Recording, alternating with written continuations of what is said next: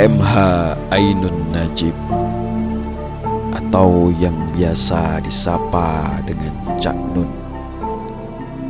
Dalam karyanya beliau menuliskan sebuah cerita dalam buku yang berjudul Gelandangan di Kampung Sendiri. Cak Nun menuliskan sebuah cerita dengan judul Bersalaman dengan Gadis Gila.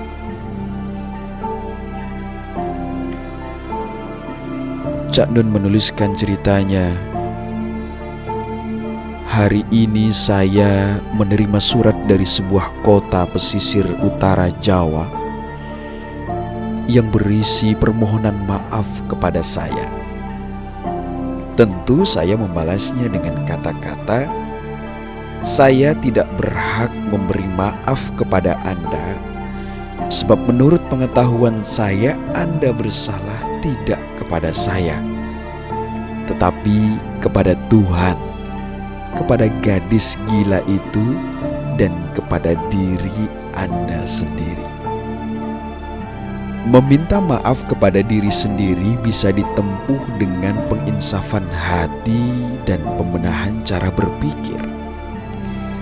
Memohon ampun kepada Allah bisa dijalankan dengan cara bersujud, sholat sebanyak-banyaknya, kalau perlu puasa dan menyampaikan kurban sebagai semacam ruatan atau pembersihan diri. Namun bagaimana caranya meminta maaf kepada seorang yang dirahmati Allah dengan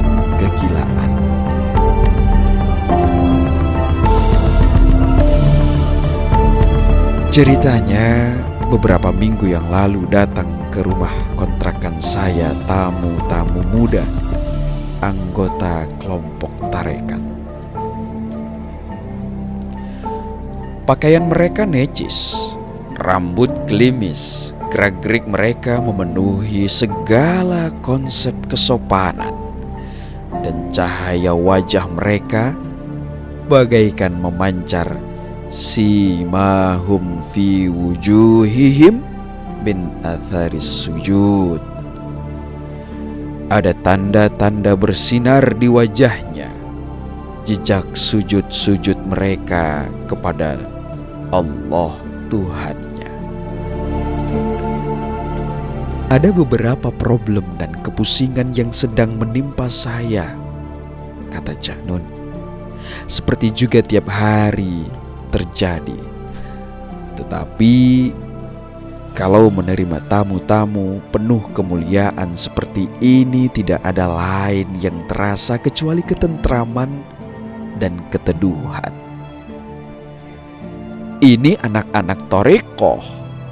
Bayangkanlah, hampir semua anak muda yang saat ini memperlombakan hedonisme, hura-hura, dan menyembah segala jenis materialisasi manusia tetapi anak-anak muda ini tak perlu menanti saat sekarat untuk memilih keabadian rohani.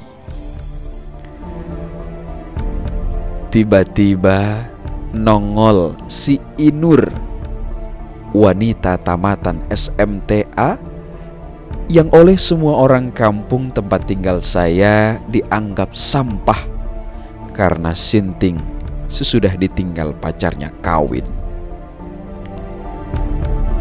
Lebih 20 kali sehari dia datang dan kami mengobrol. Mungkin karena di rumah saya ia menemukan teman-teman sejawat dan senasib sehingga bersedia menerimanya dan ngewongke. Maka saya panggil si Inur.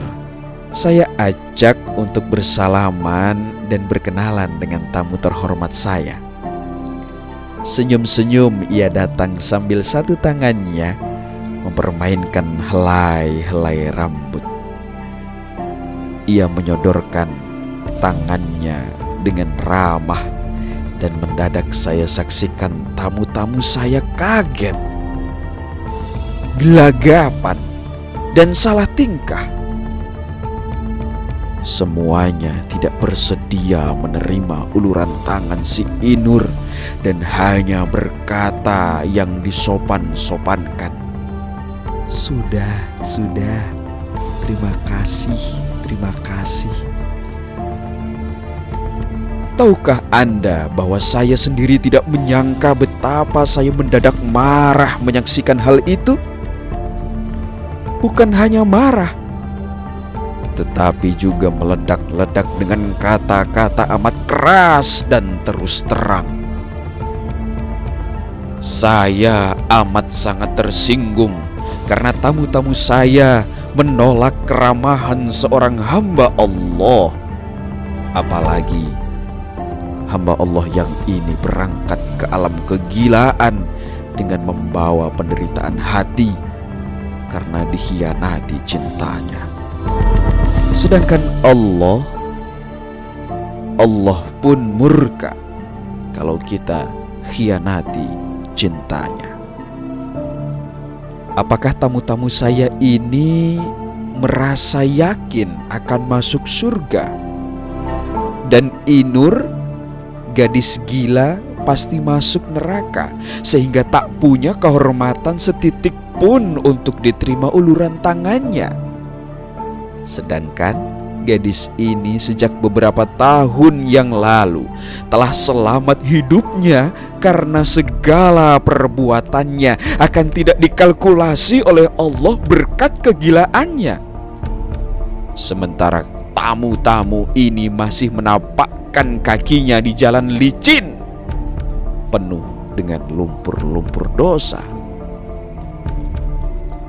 Ataukah mereka jijik bila tangannya yang bersih dan wangi harus bersentuhan dengan tangan kumuh kotor si gila? Anak-anak muda ini ahli tarekat ataukah priagung-priagung yang feodal dan suka merendahkan orang kecil? Oh, mungkin mereka keberatan salaman karena si Inur itu wanita yang bukan muhrimnya. Lebih berat manakah takaran antara pahala tidak menyentuh tangan wanita dibanding dosa tidak memelihara bebrayan sosial. Apakah gadis gila ini bagi para ahli tarekat masih seorang wanita? Tinggi benar naluri seksnya. Cak Nun dalam buku Gelandangan di Kampung Sendiri, pengaduan orang-orang pinggiran.